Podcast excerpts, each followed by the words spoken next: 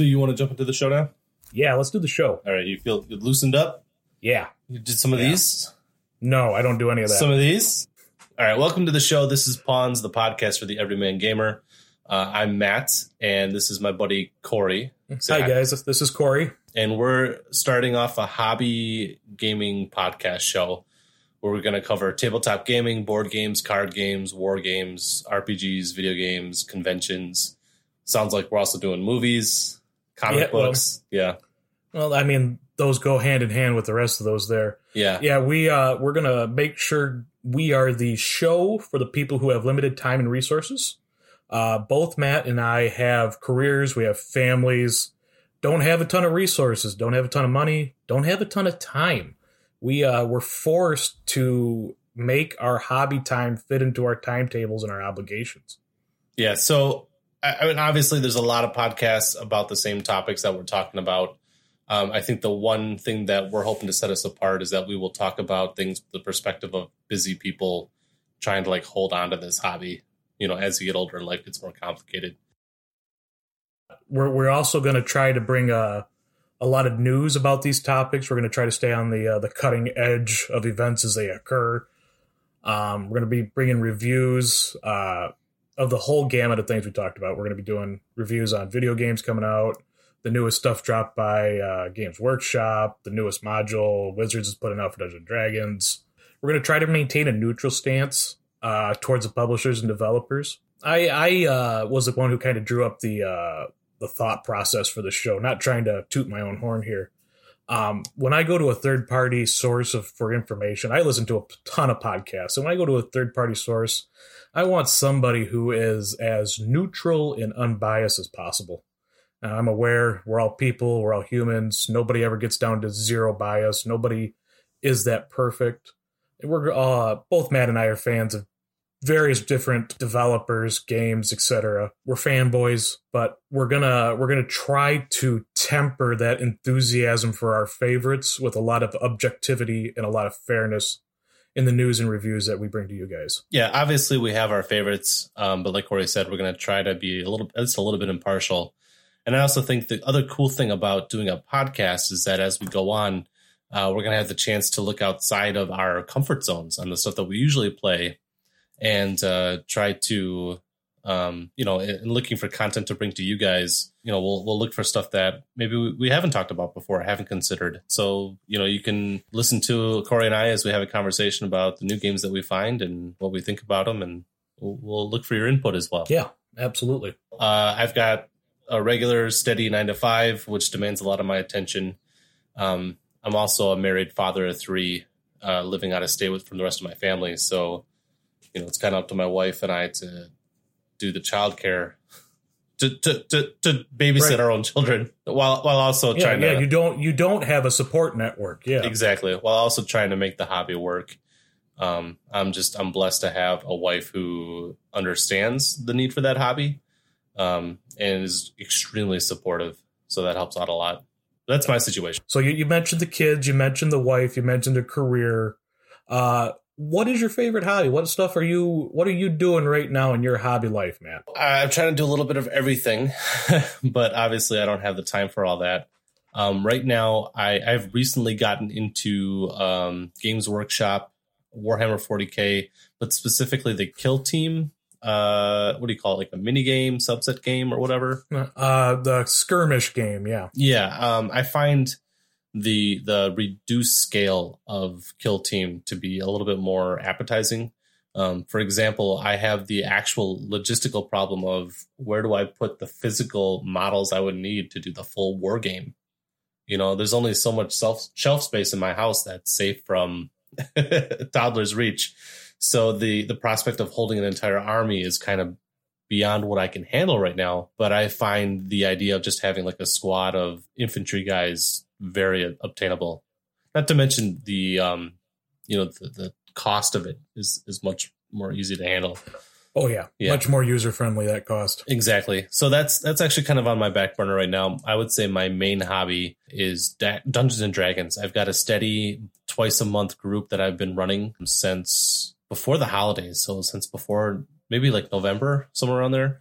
That sounds about right from what you told me. Yeah. people that I met online, I, I went out to Reddit and Meetup and a bunch of other like, um, you know, like modern cl- classifieds, and uh, basically did like a first come first serve basis and lucked out into this group of really um, excited and energetic D and D players, some of which have never played D and D before, which is something I'd love to talk about. But having gone from like I'm used to like a weekly game to a biweekly is a necessity because I am so busy. I can use that extra week to prep because I, am running the game. So that's what I'm about right now. Is I, I DM Dungeons and Dragons twice a month and uh, stare at unpainted Warhammer 40k miniatures. yeah, great time. What about you, Corey? What, what are you into right now? Well, before we get into that, let's uh, I want to go over my situation at the house. Matt already detailed his. I'm also a working family man. Got a wife, uh, three kids, but they are the four-legged variety. So, a little bit different level of uh, care and obligation for that uh, that situation. Uh, I also work in the medical field. High stress job, highly technical. Uh, my schedule is not a nine to five. My schedule is 12 hour shifts, three days a week. Good luck guessing which one yeah. it is each week. Yeah, my schedule is as unpredictable as my wife is. Did she approve um, that line going in there? She actually wrote that line. right. So I'm right. safe. I'm not in trouble. Uh, well, that's not true. Yeah. I'm probably in trouble. For something else, though. Um, well, yeah. if I'm lucky, yeah. My big love right now is Warhammer 40K. Uh, Matt and I know each other. We used to play Dungeons and Dragons together when we lived in uh, Wisconsin. As I just said, my schedule is not conducive to sitting down with a bunch of other people on a regular basis. So instead of playing Dungeons and Dragons, I've gone back to the Warhammer. Warhammer 40K, play Space Marines. Got a uh, Imperial Knights I'm working on, and some Dark Eldar I'm working on. Got a long history. I played Dungeons and Dragons for years. Uh, White Wolf products, The Vampire the Masquerade, Mage the Ascension. I, I, personally I consider myself a power gamer. I love to compete. Warhammer, it's easy to be competitive. Dungeons and Dragons, we you and I have discussed this, Matt. It's it's not so much power gaming as it is optimizing. Optimizing. optimizing. Very important to do. Yep. Yeah. So I that's how I approach a lot of my hobbies is how can I get the most uh fulfilling gameplay out of the limited time I have to play. Makes uh, sense. So that's that's those are my hobbies. I play a lot of video games too, World Warcraft, Civilization, so on and so forth. So that that's me. That's me. Warhammer, Warhammer, and a little bit about everything else. So that's Corey, and you've heard me, but about us, like Corey hinted on, we met in 2015 at an open game table, like at Games Universe in Franklin, Wisconsin. It's an awesome store. I haven't been there in years because I moved out of state, but that's uh, I was holding like a like a, an open table game, uh, and just again happened to luck out where um, Corey jumped into an empty seat one day, and I guess the rest is history. Yep, yep. Yeah. I uh, that was the first time I had played Dungeons and Dragons. At that point, I think I had played one game, one terrifying game at my college. We've discussed that. We've got to go over and have a nightmare scenario episode here where we describe our most terrifying events we've been witness to in the hobby gaming world. Absolutely, we do. Yeah. But yeah, that was that was how we met. Sat down at a table. Matt and a bunch of other guys were playing. We got lucky that everybody pretty well got along. A couple weeks later, we started playing at Matt's house, so it was yep. great. Yep. Played for a year and a half or so. Yep. And then uh, careers pulled us to other states. However, uh, so in addition to pl- doing this podcast, we also play uh, games online together, and we also look at ways that we can get around the the, the difficulty of long distance friendship. For example, we looked into playing Kill Team on virtual tabletop on yep. Steam, right? Yep. And I think it actually worked out pretty well. I think considering yeah. that it was the first time or second time you had used it, uh, the software, first time I'd used it, uh, first time I'd played Kill Team, I think it did go real well. Yeah. I think so too. And I think, although what I really miss, because what I like about Kill Team, besides how uh, attainable it is and how easy it is to play, is I think Kill Team also really encourages customization. Yes. So I kind of miss miss out on not being able to customize the models in a virtual tabletop situation yeah. But these are the caveats you got to go with to to get the game played. You know. Yeah, it's yeah. Uh, totally. It's uh, the shortcomings of the software of the uh, the medium you're using. Yeah, that's right. But that's actually a topic for another show. We should cover is virtual gaming. Absolutely. however, you can find it, because Yeah. there's a lot of great options out there that I think really help people who are busy like we are. Yeah. Um, all right. So, uh, in addition to that, though, we're also making plans to go to Gen Con this year. Gen Con. Gen Con, which is a huge deal for me. Um, the last, the first and last time I've ever been to Gen Con was the last year was in Wisconsin. Right. Yeah, and I went on a total whim. I didn't even really know what it was, uh, and I ended up playing. Um, they had like a Jedi Knight. Um, which one? It was the Jedi Knight Jedi Outcast Okay. Uh, LAN tournament. That was like my, the big Oh, thing that now, I did. Now yeah. you just triggered the memories. There it is. Yeah. Yep. Uh, and then I picked up some like board games and card games that I've never seen before. Uh, very fond memories of just like walking the aisles and just discovering stuff. And I'm really looking forward to doing that again this year. The wife and I did uh Dragon Con about five years ago now. And that one I I know that there is gaming is part of the big focus, but it's also a lot more of a like a social convention, like a Comic Con. Yeah. My big takeaway from that was uh, and you're probably going to laugh at me. We actually, the wife and I sat in on Travis Walton's seminar. He is a UFO abductee. Oh Um, did you ever see the movie Fire in the Sky? no! Movie mid '90s. It was pretty decent. It's a good alien flick. All right. Um, it was uh, it was a strange story. I I don't believe the man is lying, but I'm not 100 percent sure that the man was actually abducted by aliens. Yeah.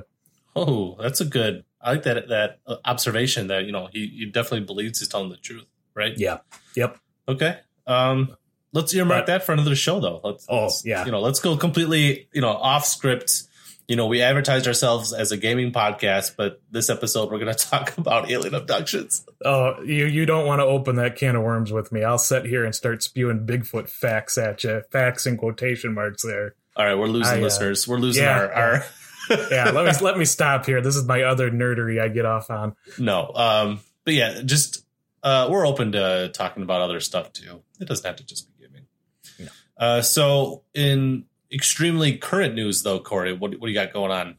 Uh, I actually just wrapped up a 1500 point Warhammer tournament today. Awesome. Played 1500 points of Space Marines, three rounds, lost every single round. I did terrible. Did you have a good time though? I did. Uh. I uh, this goes back to my competitive nature of gaming. In those moments, I'm not super happy. Yeah. But you know, I get a little bit of time, I get some distance. You know, another hour later, I get a belly full of food. Hey, I'm feeling great. I haven't played a game since November. I got to play three games today.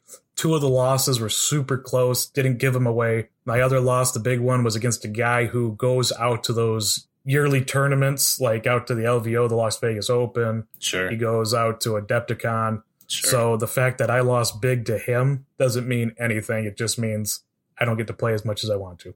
Okay, so uh, I've never uh, seen, participated, or even heard of 40k tournaments. So you said it's 1500 points. Is that pretty standard for an army size? Uh, that's that's a little on the light size. Okay. Uh, I think Games Workshop for their official tournaments is running 1750, so that'd be 1,750 points. okay. Uh, a lot of other uh, independent tournaments will be the 2,000 points, which is really for a, a manageable game. 2,000 is about the limit. Uh, you start getting more than that, and games don't just take three hours; they take four hours. It's, it gets exponentially Yeah.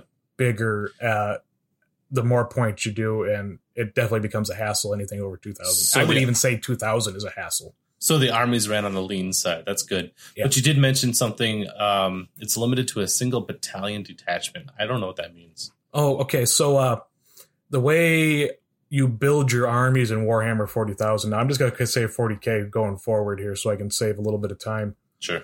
Um is you have a point limit. So in this case it was 1500 and then out of those 1500 points you're allowed to build different detachments which have different rules depending on which detachment you choose. Uh, this tournament specifically was limited to the battalion style detachment, which means you have to have two headquarter choices, which so that's like your two commanding officers, and three troop choices, which is just your uh, your standard average infantry troops. Um, And from there, you can have an additional three troops, one headquarters, and then three of the other uh, categories of troops. So that's three elites, which are just what they sound like. They're your elite super troopers. Uh, three fast attack, which is your fast attack, your guys who are quick and moving, uh, and three heavy support, which are your big tanks and all that stuff. This has been a real controversial uh, decision by the local the the tournament organizer, um, Yeah. both in the local sense and I've uh, broached this on Reddit once or twice, and people really don't like this idea. It's it's limiting, and it was done on purpose to uh, invite newer players in to make uh, the playing field a little bit more level for new players. Okay. it just it forces the older guys who know what they're doing who have built a ton of armies to uh, think a little bit outside of the box as compared to what they're used to doing. It also limits you to a single codex so you avoid a lot of what's called soup which is where you're cherry picking the best units from different codexes I uh I, I never in like my wildest dreams would have pictured because even when I'm like going to the stores to play a little bit of Kill Team and I see people playing the, the 40k war game, I've never seen like two combined. You're talking like you're some people in tournaments play with like Space Marines and Imperial Guard, Yep. Adeptus Mechanicus, uh, on the, in the same team. I, I had no idea that that was like even possible. It's uh it's not just possible it is currently one of the most powerful things you can do it's the like you mentioned the space marines and the imperial guard Yeah. uh, that's called imperial soup because obviously those are all imperial factions Yeah. um there's somebody just churned out a massive giant compilation of studying last year's tournaments and uh, the Eldar factions that can be what's called soup together, all added together. The the craft world, the Dark Eldar, and the Harlequins and the Ynnari. Those won that combination of armies. Any variation of that combination of armies won more tournaments than any other combination of armies. That's wild. I mean, it's, speaking as someone who like struggles with the, the prospect of even starting in 40k, the the army game.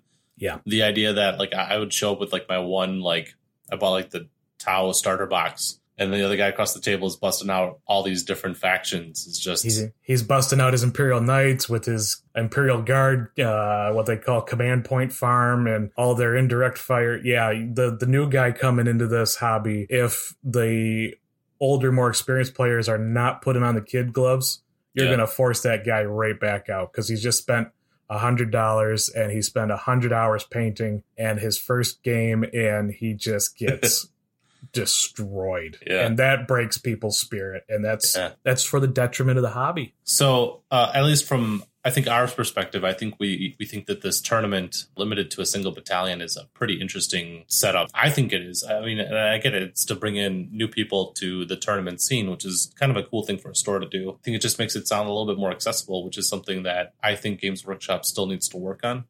Is I, I agree. Yeah. Yeah. Uh, it was something Kill Team is meant to assist with. I, I know I, I stayed around after the tournament long enough to listen to the uh, the the more senior guys talk about it. I don't think they're going to stay with the one battalion, but I definitely I would. And I don't. I'm not a gambling man. I work way too hard for my money, but I would bet big bucks that we're going mono codex for all future games at this tournament circle.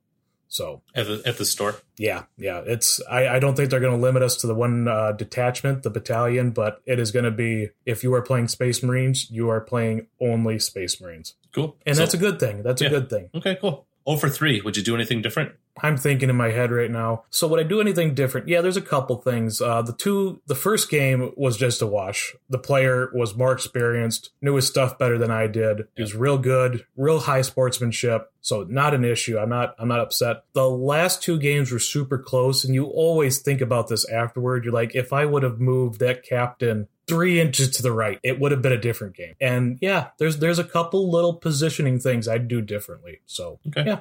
Let me ask you this. Um, I don't know what experience you have with other tabletop war games, but I feel like, and this is coming from just Kill Team though, and I think I'm, I'm going off script right now, but I, I feel like Kill Team, or at least Kill Team, isn't quite so nuanced with positioning as I thought it would be. I think you're right. I think it's got to do with just the the volume of models Kill Team has. Uh, you're looking at what a, a, in theory an Imperial Guard Kill Team could be ten guys. Yeah. Is that right? Where Yeah. like like like at ten models compared to a game of 40k where uh, the guard squad is ten dudes and you're expected to have at least three of those squads, Yeah. if not more. Yeah, I think I think movement and positioning is a little less nuanced in a in Kill Team. And I say that, and then I go back and I think about our one game we played where I had Dark Eldar witches, and I know the one thing I'd change is I'd give them the combat drugs to make them move faster.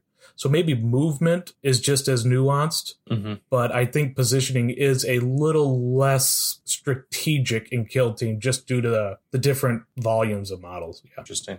Okay. Well, um, so there's going to be another tournament. Do you know? Did, like, are they talking about it already, or Oh yeah, the the intent is to have this style of tournament. This was the first one they had. They want to do this every second Saturday of every month. Cool. So this goes back to our earlier points in my schedule. I can't guarantee I'm going to make every month. I'm pretty much done with Space Marines at this point. I've been collecting Space Marines forever. I've been trying to get my Dark Eldar off the ground. That's what I'm going to focus on. I got some Christmas presents I got to finish painting, but I am going Dark Eldar all the way because that's what won our tournament today was a Dark Eldar army, and I feel like I could have at least competed more effectively had I had a slightly more powerful army. really? Dark Eldar and Kill Team are fucking crazy, dude.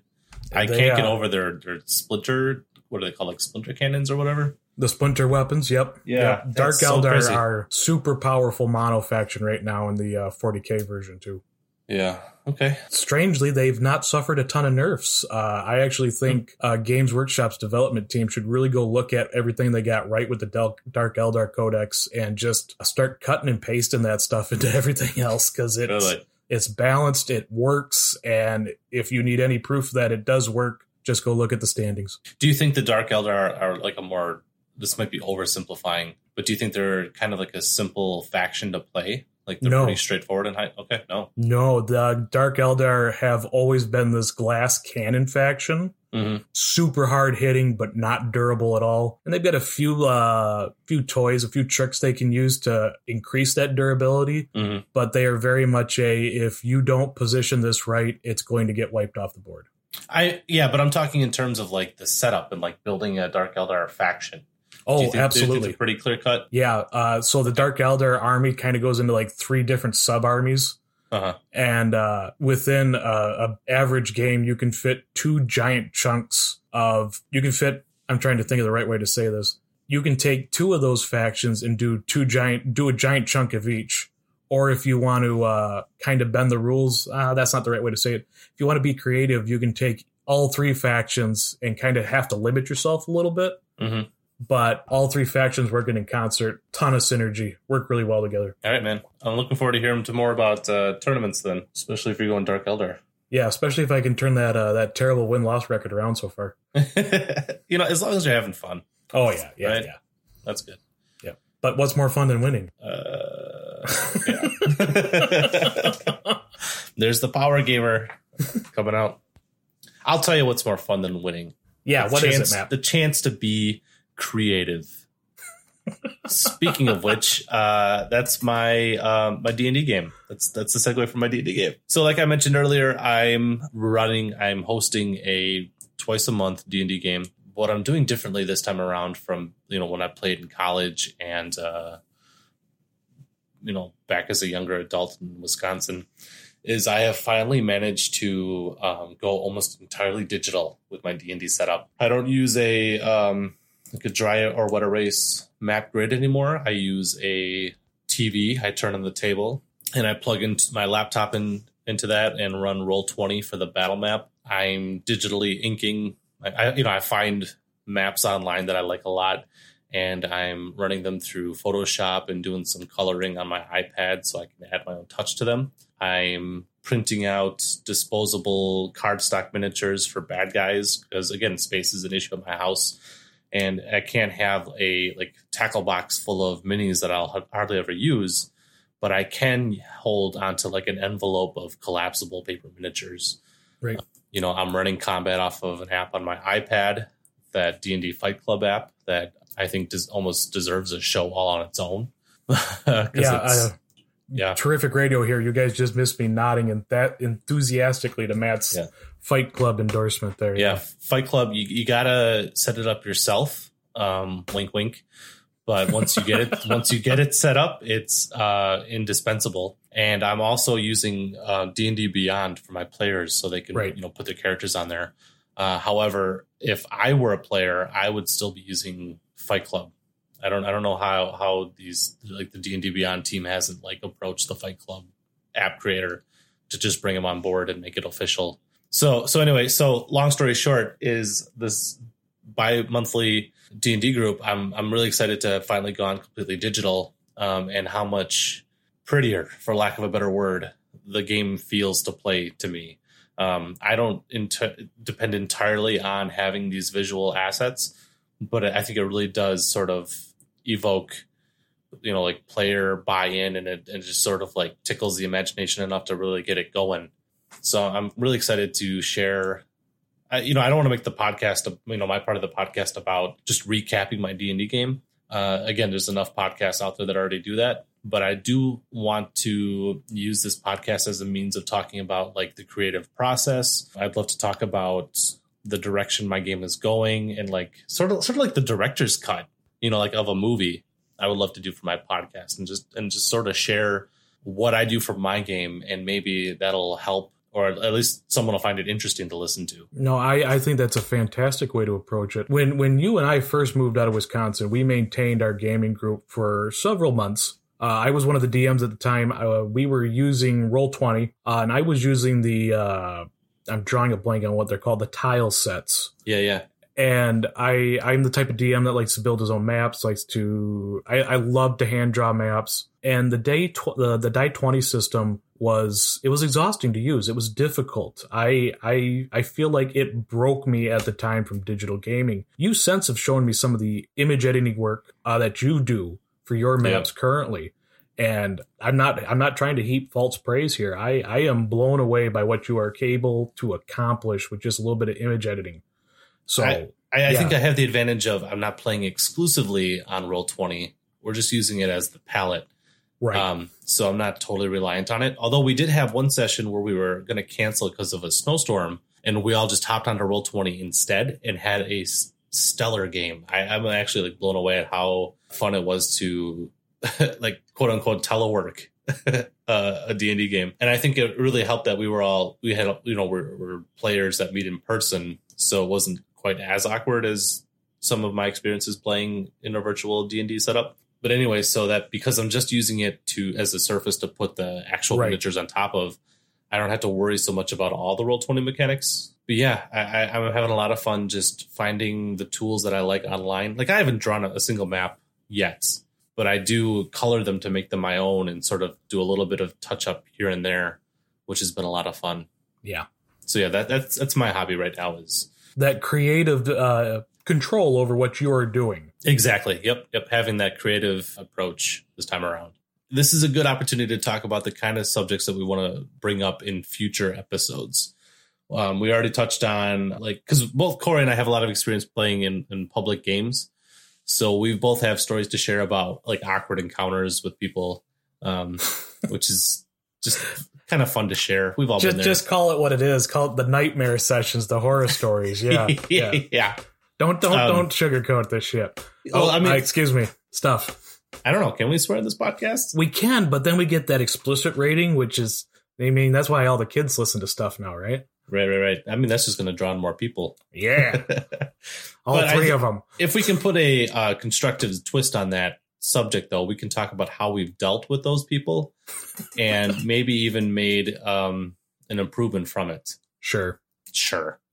Uh, i don't you you have much more higher expectations than i do. Yeah. Uh, i just want to tell my story. Corey's got some tournaments coming up uh, so we, we can go into like a deeper dive on uh, why he keeps losing Uh, it'll be Corey's excuse corner. We'll call yes, it. Yes, yes. Let's. and why do we lose? Because power armor sucks. That's right. It does suck, man. Even in Kill Team, it sucks. Oh, third, eighth edition is is wrecked Marine armies. Yeah.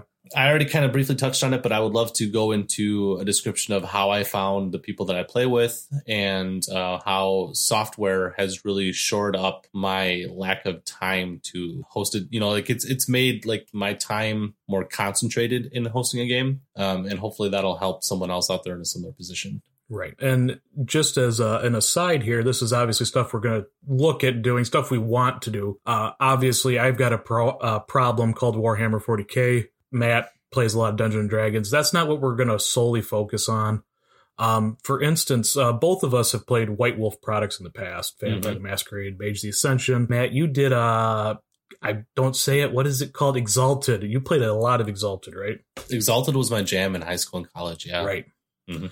And we we want to go over that because uh, it wasn't too long ago there was a a a giant blow up that White Wolf had to deal with in their uh, I believe it was the uh, fifth edition Guide to the Camarilla Camarilla.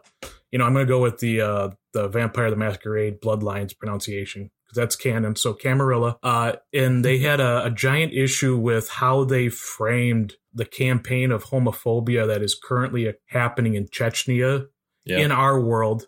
It's Mhm. mirrored, as you would expect, in the world of darkness. And uh, that is something uh, we're very serious about covering. We're very serious about doing a good job on.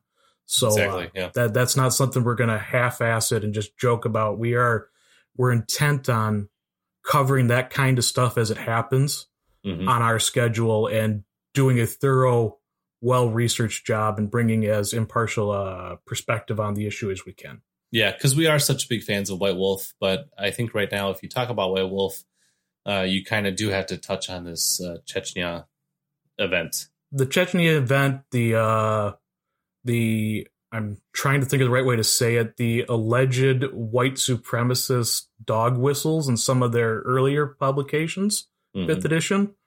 Um it's really unfortunate. It feels like the people uh manning White Wolf right now are not super socially aware of what's going on in the world. That's a really good way to put it. Uh, so yeah, that's the kind of stuff you can look forward to if you uh, subscribe to our podcast. please please please download more than one episode. yeah.